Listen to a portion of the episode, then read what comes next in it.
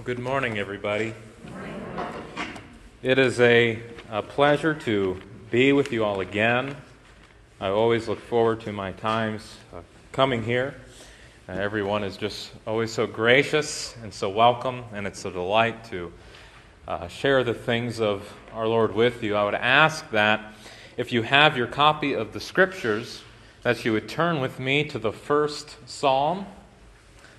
Psalm number one. The title of this morning's message will be There Are Two Paths That You Can Walk. From Psalm 1, I would ask that if you are able, that you would stand with me for the reading of God's Word.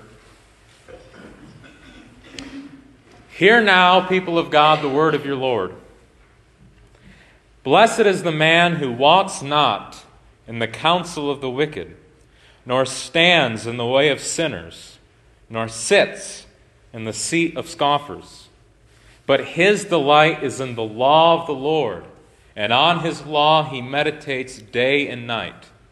He is like a tree planted by streams of water that yields its fruit in its season, and its leaf does not wither. In all that he does, he prospers. The wicked are not so but are like chaff that the wind drives away. Therefore, the wicked will not stand in the judgment, nor sinners in the congregation of the righteous. For the Lord knows the way of the righteous, but the way of the wicked will perish. Would you join me in a word of prayer? Father God, as we draw nigh unto Thee to worship You through the preaching, through the administration and the receiving of your word. Lord, we ask that you would be with us by your grace. We ask that you would meet with us by your Holy Spirit. Father, that he would work through the preacher as well as the hearers this morning, that blessing might be brought to us all. Father, we ask that you hear your law, we hear your instruction with, with eager rejoicing, with a desire to be obedient, to be conformed to your will. God, we ask that you would make us like your Son. It is in his name we pray. Amen. Thank you. You may be seated.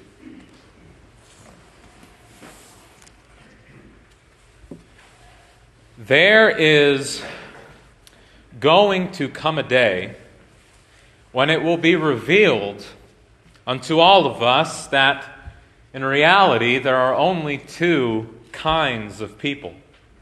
You see, when the Son of Man comes in his glory, and all of the angels with him, he will then sit upon his glorious throne. Before him will be gathered all the nations. He will separate the people one from another as a shepherd separates the sheep from the goats. He will place the sheep on his right, the goats on his left. Then the king will say to those on the right, Come. You who are blessed by my Father, inherit the kingdom prepared for you from the foundation of the world. Then he will say to those on his left, Depart from me, you cursed, into the eternal fire prepared for the devil and his angels. It's Matthew chapter 25. This is a truth as timeless as the sun, moon, and stars. God has given us assurance of this truth by raising his Son from the dead. It is a matter that is weighty. It is a matter that is pressing upon all of us. It is something that you must think deeply about. In order to, in light of that, contemplate these two groups of people, we see that we have the righteous and the wicked. We are going to be looking this morning, of course, at the first psalm, which, which is a psalm that you, you, you open up the book of Psalms, it's the first one you encounter. It, it gives you a, a picture of so much of what you are going to see throughout the rest of the Psalter. It's a short psalm, it's a simple psalm, but it's powerful. It's powerful in the message that it communicates. And so we are going to ask God to speak to us this morning through His Word, and we lean upon the power of His Spirit as we press on. So in Psalm 1, verse 1, we read, Blessed is the man who walks not in the counsel of the wicked, nor stands in the way of sinners, nor sits in the seat of scoffers. I want you to look closely at, at this verse in, in your Bible to really see how these things are laid out. The first line of this verse simply says, Blessed is the man. Now, the word blessed is thrown around a lot amongst Christians, but sadly, I don't think we understand it. The phrase, blessed is the man, is found numerous times in the Psalms. Jesus picks up on the phrase in the Beatitudes. And, when we look at the ways that the Scripture uses this word, blessed, blessed is the man who such and such, it, it, it really has to do with one's relationship with God. One of the key ways that this is picked up is, is, it's used in Psalm 32. Paul quotes it in Romans chapter 4. Blessed is the man to whom the Lord will not impute his sin. And so, a man who is blessed is a man who has a right relationship with God. They've been forgiven of their sins, and God's loving kindness, grace, and providence is going to be with them throughout all of their life. One who is blessed is one who, who God has drawn near to him. You know, in our modern vernacular, we often hear people say, Well, I'm blessed. You know, I'm so blessed, and they're referring to some material things, they're referring to their wealth. Uh, but only those are blessed who know God. We will see this in the psalm. Contained within verse 1, we have a sort of a trilogy of trilogies, and that, that's just a fancy way of saying three sets of threes. Uh, the first set of threes, if you break things apart, we have walks, stands, and sits. We have counsel, way, and seat. Then we have wicked sinners and scoffers. We have that there's the one who walks in the counsel of the wicked, one who stands in the way of sinners, and one who sits in the seat of scoffers. Now, the important thing to remember, of course, is that what we have in the Psalms, we have we have poetry. Uh, and in poetry, words are, are arranged in a specific way for a specific purpose. It's not, you know, a grocery list where if you put milk before bread, it doesn't really change anything. There, there's intentionality uh, in the order there. And so, if you, if you think about it and, and you break it down, it's like the list is getting uh, progressively worse. Uh, walking in the counsel of the wicked is the first one we read. This, someone who is walking in the counsel, counsel means, uh, it can mean advice or wisdom. It's someone who is taking the advice of the ungodly. They have not descended into, you know, the, the scoffing yet or open rebellion. They are, they're sort of testing or flirting with the waters of sin and wickedness. They are getting their counsel, their advice from ungodly people. Then we have, we move on to the one who stands in the way of sinners. They're no longer just testing the waters, they're, they're, they're standing in the way of sinners. They are standing in sin. They've, they've paused. They said, hmm, there's, there's something I like about this. they they've paused. They are taking part in sin sin against the Almighty, infinitely holy God. And then finally, we have the one who sits in the seat of scoffers.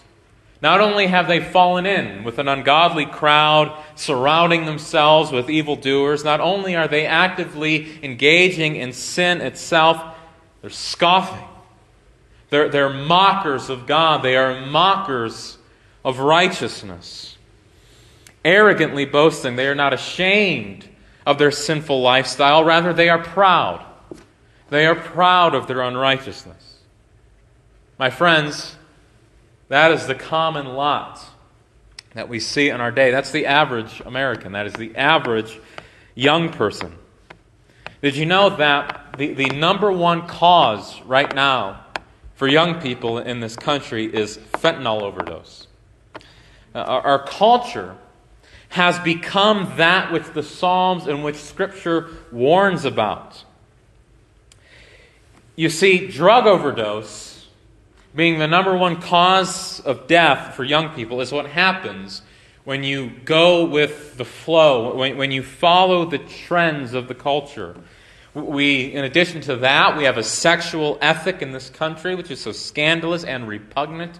It's only a testimony to the grace and mercy of God. We've not been made the next Sodom or Gomorrah. We live in a land where a mother is allowed to murder her own child in the womb with complete immunity. Our culture celebrates sin, but that is just what happens when people are walking then in the way of the wicked and descend into full on, on display, wicked and sinful boasting. You know, for a long period of time, because of the grace of God, because we had a, a Christian consensus, as some people would put it, uh, some of the, the sins that, that we talk about nowadays were not, you know, they were not mainstream in every movie or program. They were sort of, you know, hidden away in dark and seedy places. Now, you turn on your television and being broadcasted straight into your home are some of these things. That, that, that is what we deal with in, in, in our day. And so you think about that word scoffer, someone who's who they mock God, they're arrogant, proud, boastful of their sin. Eh, one of the things that we have to recognize, because I think Christians get discouraged because the Psalms talk about this. Well, why, why do the wicked boast? Why do they have so much and, and yet righteous people struggle? Listen, we have to understand something. People who mock God may be comfortable in this life, but that comfort will not last. And so, verse 1 defines the blessed man. The blessed man is one who does not partake in those things, who does not partake in unrighteousness, but he resists that temptation. The contrary, we see in verse 2 but his delight is in the law of the Lord, and on his law he meditates day and night. Now, the psalm then turns from talking about sin, and then he now moves on to defining what the blessed man does. Like when we repent, we turn from our sin and, and we, we put ourselves in a holier direction. We focus upon God and His Word. Verse 2 is describing how the blessed man chooses to delight in the law of the Lord. Not just that they are curious about God's law, they delight they find their joy, they find their satisfaction in the law of God, rather than choosing to find their happiness in sin. Now, when it says there the word law, we should immediately understand that what's in view there is what they call the Torah, the Pentateuch, the first five books of the Bible, uh, written by Moses. Although we could apply that, of course, to all of Scripture, I think it's worth pointing this detail out. One, because of the fact that, you know, to, to most of us, if someone were to ask, you know, what are your favorite parts of, of the Bible? You know, if someone is going to ask me that, I'll speak for myself. You know, I'm thinking about, you know, John chapter 6, John 17, Romans 8, just some of these great passages uh, which talk about, you know, the grace of our Lord Jesus Christ.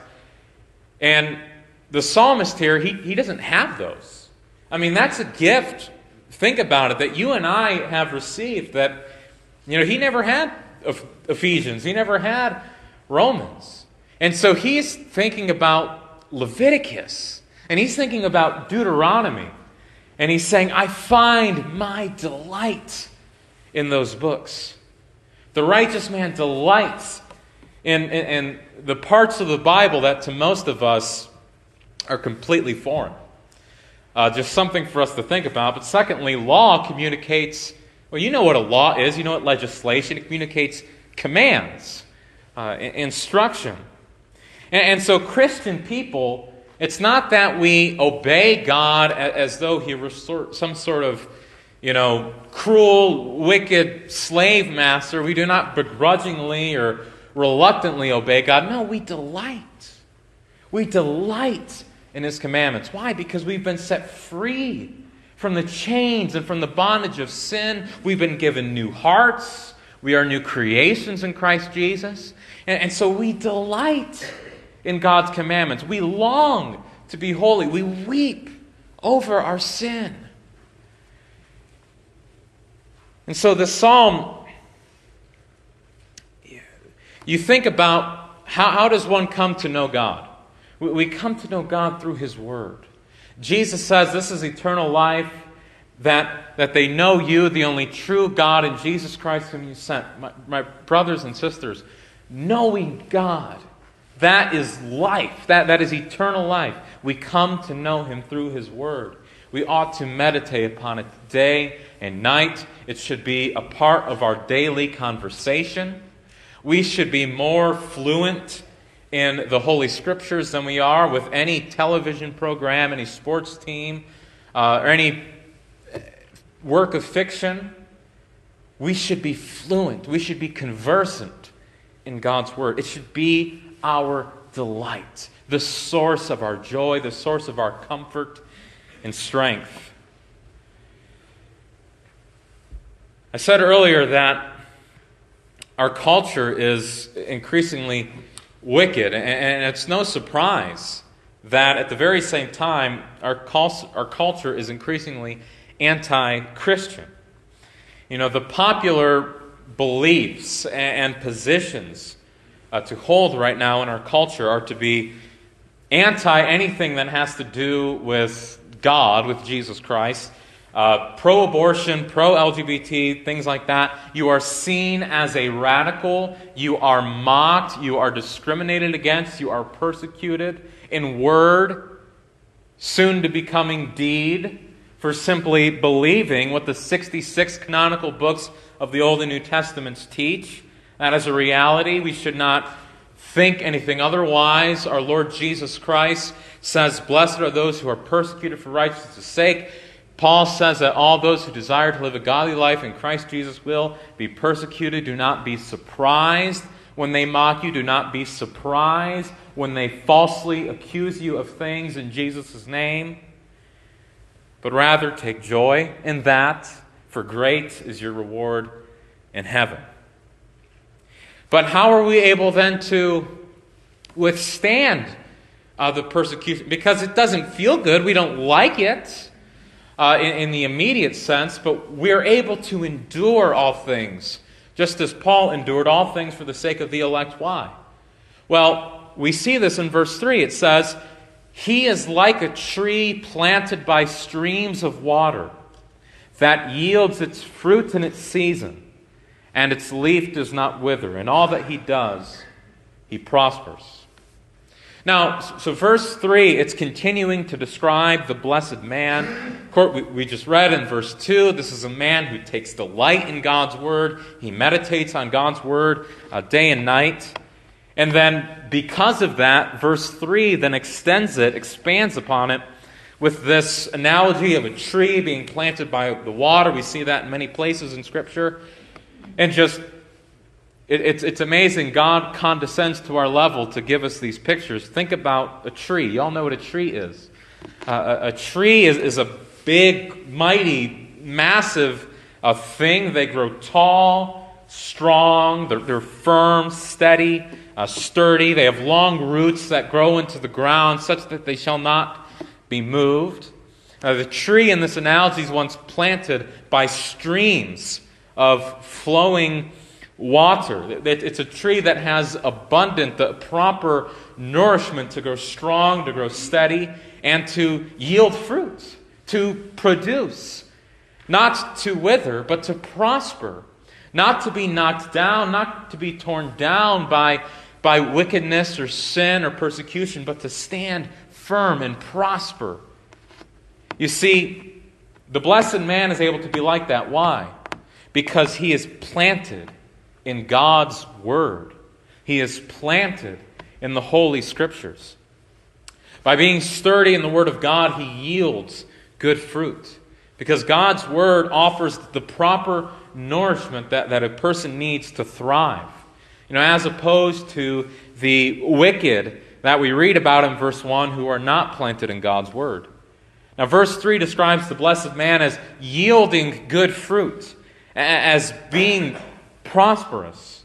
And right off the bat, I, want to point this out, which should hopefully be obvious to anyone who's been around uh, the scriptures for a while. When, when the psalm talks about being blessed, when it talks about prospering and things like that, it's not talking about necessarily worldly blessings or material things. It's got spiritual uh, blessings in mind. Jesus came to give us spiritual life, and, and, our lives as Christians, they are better.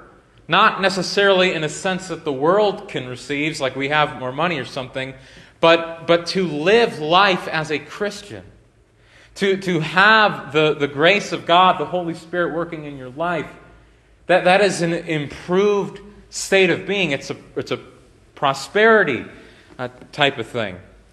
So this verse says that the blessed man is like a tree that yields fruit in its season. You know, we think about being blessed and, and prospering as like we are receiving something, like we receive gifts. But a tree bearing fruit is not a tree receiving something, it's a tree producing something.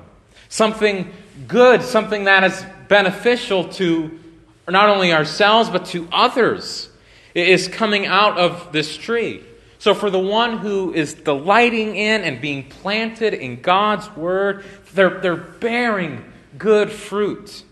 This is a person who is living a godly lifestyle, but by, by seeking counsel not in the, the philosophies or the wisdom of this age, but by seeking counsel in the instruction of the Lord, they're, they're avoiding sin.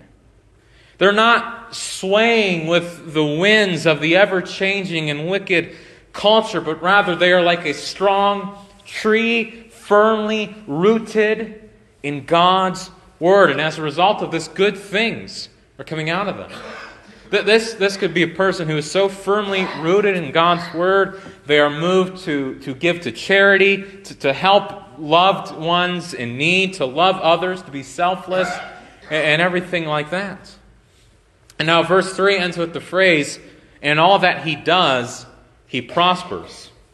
This prosperity, as we've said, it's a spiritual prosperity. Why? Because regardless of your outward temporary circumstances on earth, you are able to find joy.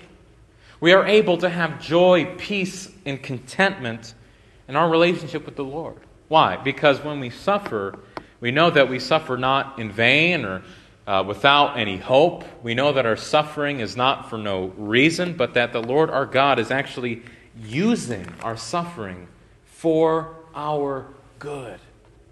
When, when the scriptures tell us that God works all things for good to them who love him, who are the called according to his purpose. That all things includes the deaths of our loved ones. It includes financial ruin. It includes emotional turmoil and hardship. It includes all those things. And it says that God is using that for our good and for our blessing. Is that not a wonderful thing? You see, the godly person also knows that this life that we live down here is not all that there is. People who are persecuted, people who are struggling on this earth, if, if they know Jesus, what more do they need? They have it all. And so, verse 4 says that the wicked are not so, but are like chaff that the wind drives away. The wicked, the ungodly, they are not planted in God's word, they are planted in themselves. Think about it. The wicked in verse 1 are described as being in the counsel of the wicked. The godly man is humble, he understands the higher power, who that, that higher power is specifically. He understands that he is a weak, flawed human being, but the ungodly, they, they, they reject that concept. They, they think it's foolishness. Uh, Psalm 14 says that the fool says in his heart, There is no God. They, they, they think that they themselves can be the highest power. And verse 1 describes them as scoffers, arrogant, mocking, boastful. That the one of the most dangerous threats to the Christian church right now that is on the rise if your children are in public schools, they are facing this every single day. All of the entertainment from the world is going to include the same message. It is rampant, it is all around us. We need to know how to respond to it. is secularism, materialism, that there is no spirituality, there is no God, there is no higher power. That is the rising popular belief. Uh, and what we see is that people who don't believe in a higher power live as though they are the highest power. If all there is, you know, when you think about the, the communist nations in the early part of the last century, if there is no God above us, who is God? The state. And that was what was able to, to fuel you know, the likes of, of Stalin and Mao. It's that, well, there's no one above the state. We don't have to answer to anyone. We are your gods now. We are your overlords. And that, so we can see it on a big, grand scale like that in communism, or we can see it in an, on the individual, much smaller care, just how a person lives their lives, as though they're not going to have to answer to anyone for the things that they do. If, because, listen, if you are a rational, logical person and, and you believe that there is no afterlife, there is no higher power, there is no day of judgment, well, the logical conclusion to that is well, I'm just going to do whatever makes me happy, whatever makes me feel good. And so, because of the fact that human beings are naturally selfish, what your desires are becomes the most important thing. What brings you pleasure? Because all there is, if there's no one above you, all there is is you. See how disgusting that is? And yet, that is the prevailing worldview of our day, and that is what's on the rise. We need to be able to respond to it. If you, if you believe that, that you're an atheist, then when you die, well, that's it. The light goes out, there, there's nothing more. So, a sense that the universe might as well be over. Because once you die, well, you're not going to experience anything anymore. It's just nothingness. The, there is no judgment coming, it's just blackness. So then what happens? It becomes a, mat- becomes a matter of, well, you better get it while you can. So just live your life trying to satisfy all of your wicked desires in order to make yourself happy, and it's over. That's why sin is so rampant. Because you just want what you think is going to make you happy. There is no God to sin against, there is no consequence for sin. Your five senses are the whole universe, if that's your belief. So, as you go through this life, as you look at the things that are happening in this world, you may observe people who are ungodly. They may seem happy. Some of them are. You know, sometimes uh, people like, like to encourage others about, oh, you know, the the rich, wicked man, you know, he may look happy on the outside, but, but inside, you know, it's just his soul's in turmoil. Sometimes it's not true. Sometimes God hardens the wicked person's heart so much that they are actually very, very happy. They're actually very, very satisfied.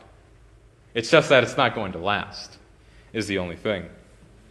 So you may look at people and they may, they may seem, they, there may be things that you are tempted to be envious of, but without Christ, they do not have the spiritual prosperity that is a true, that a true, genuine, born again Christian has. They do not bear good fruit. The wind will blow them away. Why? Because they are rooted in themselves and not the Word of God. Verse 5 says, Therefore, the wicked will not stand in the judgment nor sinners in the congregation of the righteous. So here is where eternity comes in. You see, one of the attributes of God is that He is a just God. He is called in Scripture the judge of all the earth.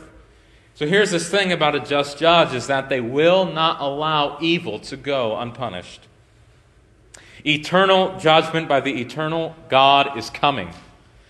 The wicked, the ungodly, they may be happy. They may be really happy. They may be boastful, scoffing, comfortable here on this earth. They will not stand in judgment.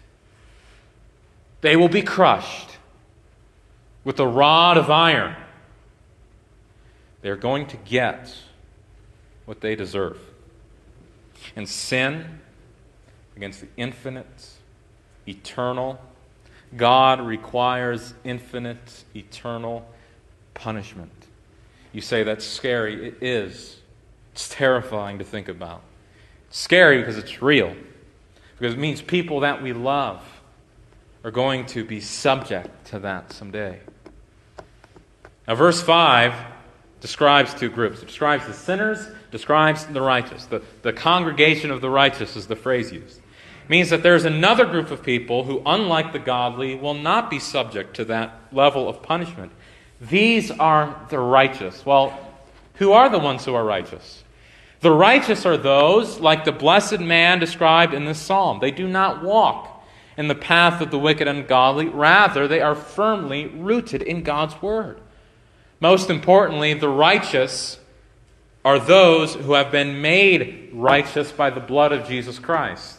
The Bible says that for our sake he made him to be sin who knew no sin, so that in him we might become the righteousness of God. We are actually made righteous by the work that Jesus Christ did on the cross. You see, here's the thing we deserve punishment just as much as anyone, just as much as the wicked, ungodly people described in this text. We, we do. I, I know that I do. I know that in past times, I've walked in the counsel of the wicked. I, I, have stood in the way of sinners, and at times even have sat in the seat of scoffers. But here's the thing about Jesus Jesus is God incarnate. What does that mean? It means that God became flesh. He did this so that Jesus could live a human life, yet a sinless life, so that he would be an adequate propitiation for the sins of mankind. The punishment that sin deserves, Jesus took that punishment upon himself on the cross. And by believing, by having faith in him, his sacrifice on the cross covers my sins. That means I'm not getting the punishment I deserve, but rather I'm receiving, as a result of God's grace and goodness, the free gift of salvation that I do not deserve, that I did nothing to earn, but because of God's infinite love, I receive. Which means that, that a wicked and ungodly person does not have to stay in that place. You can turn from your sin. You can stop doing the things the way that the world does them. You can have new desires, new hopes, new ambitions. Ungodly people are rooted in themselves, but you can turn from that. You can plant yourself in the Word of God. Seek God's instruction for your counsel and be saved by the work of Jesus on the cross. Verse 6 says, For the Lord knows the way of the righteous the way of the wicked will perish. You see, in the coming judgment, the wicked, the ungodly, they will die, they will crumble, they will be blown away by the wind, they will wither away. Revelation 21, verse 8 says, As for the cowardly, the faithless, the detestable, as for murderers, the sexually immoral, sorcerers, idolaters, and all liars, their portion will be in the lake that burns with fire and sulfur, which is the second death. That right there is all evil being punished, eternally separated from God. The, the wicked are not going to stand in the judgment that is to come, which is why, if you truly love someone, my friends, you will share the gospel of Jesus Christ with them. That, that is the way that one is made righteous is through the blood of Jesus Christ. You don't want God's judgment coming for them in eternity. But this is the direction that so many people today are headed towards. It's, it's not hard you open your eyes to see this. Look at the kinds of people, the kinds of actions, the kinds of activities that our culture glorifies. Remember that these are the people that say all that's worth living for is living for today, like that horrible John Lennon song. The, the lie that is told to so many young people, young people who are walking in the counsel of the wicked. This is the number one lie. It's that life is about fun. It's about fun. It's about experiencing things. It's about enjoying yourself, about being happy, about doing what gives you pleasure. If it feels good, it is good, in other words. Well, for the person who accepts that as their worldview, as what they are going to choose to believe, they are denying the reality that the treasures you store for yourself in this earth are going to pass away. Of course, why Jesus tells us to lay up treasures in heaven. When we think about these things, it may seem today that the wicked outnumber the righteous. And, and, and so many our young people are slipping away with the culture, and they don't even realize it. Young people look forward to going off to college or some other university full of hope and wonder and excitement for all of the sin opportunities they will come across. Evil and sin against God are celebrated why God, why His Bible and Christianity are mocked and rejected by society. For my brothers and sisters in Christ who are being so gracious as to listen to me speak this morning, I want you to please encourage the young people that you love to be strong in Christ, to be rooted deeply in His Word, to reject those winds and the changing tides of the culture which only serve to lead us towards destruction. Be strong. Be countercultural. You do not have to submit to their ways. The other thing we have to deal with when we look at a text like this is the reality, and, and this is something we need preached to us every day. It's that, brothers and sisters, God's grace does something in our lives. You see, God's grace does not just save us from the punishment of sin, it saves us from sin itself. God's grace changes us. Okay, such that we are no longer wicked, but we are righteous. Do we struggle with sin? Do we fall? Yes. Yes, we do. But there's a real sense in which you can look at a Christian and say he is not a sinner. Not that he is perfect, but that generally over the course of his life, God has done something to him. He yields good fruit. He prospers in that spiritual sense. Why? Jesus says it quite clearly. He says, If you love me, you will keep my commandments. He does not say, if you love me, please then also keep my commandments. No, he, he says, if you love me, you will do this. He says it as a, as a promise. Because we've all, at one point or another, were dead in our trespass and sin, walking in, in the way of this world, following he who is the spirit of this age, and God reached down to your heart he took out that heart of stone from your flesh and He has given you a heart of flesh. And that is why you walk anew. We are united to Christ in His death, His burial, and His resurrection. We've died to sin, we've died to ourselves, and we've been raised to spiritual life in Christ Jesus. We are new creations. We do not have to be enslaved to our passions, we do not have to be enslaved to our sin. We are different. Our delight now is in the Word of God, in His ways, in His counsel, and His instruction. You, uh, I remember one night I was talking to, uh, uh, we, we stayed up till about 4 o'clock in the morning. It was my, an unbelieving family member and I, and we were talking about all the good stuff life, death, God, all of that. And, and I realized something during that conversation is that, you know, one of the greatest proofs that God has actually saved you, that, that this Christian faith of yours is not just a sort of plaything, but that this, this is actually real. There's reality behind this. You know, confession time for me, I guess, when I was a younger man, I, I sort of did everything that I could to be rebellious and reject every single authority that people who love me had placed in my way. I maybe some of you can relate to that, but all of a sudden, over you know, God at one point gave me a desire to obey Him. And I, I, it's not just like like, oh, well, I, I have to, you know, do this or he's going to be mad at me. It's that I long, I love to be obedient to him. I weep when I fall short. My sin has brought me to tears. But, you know, all of these authority figures in my lives who I could, I could see I could touch them. They, if I disobeyed, there could be punishments that I physically experience. And yet, God, whom I've, who is spirit, who I've never seen with my own eyes, I've never touched him with my hands, I long to obey him.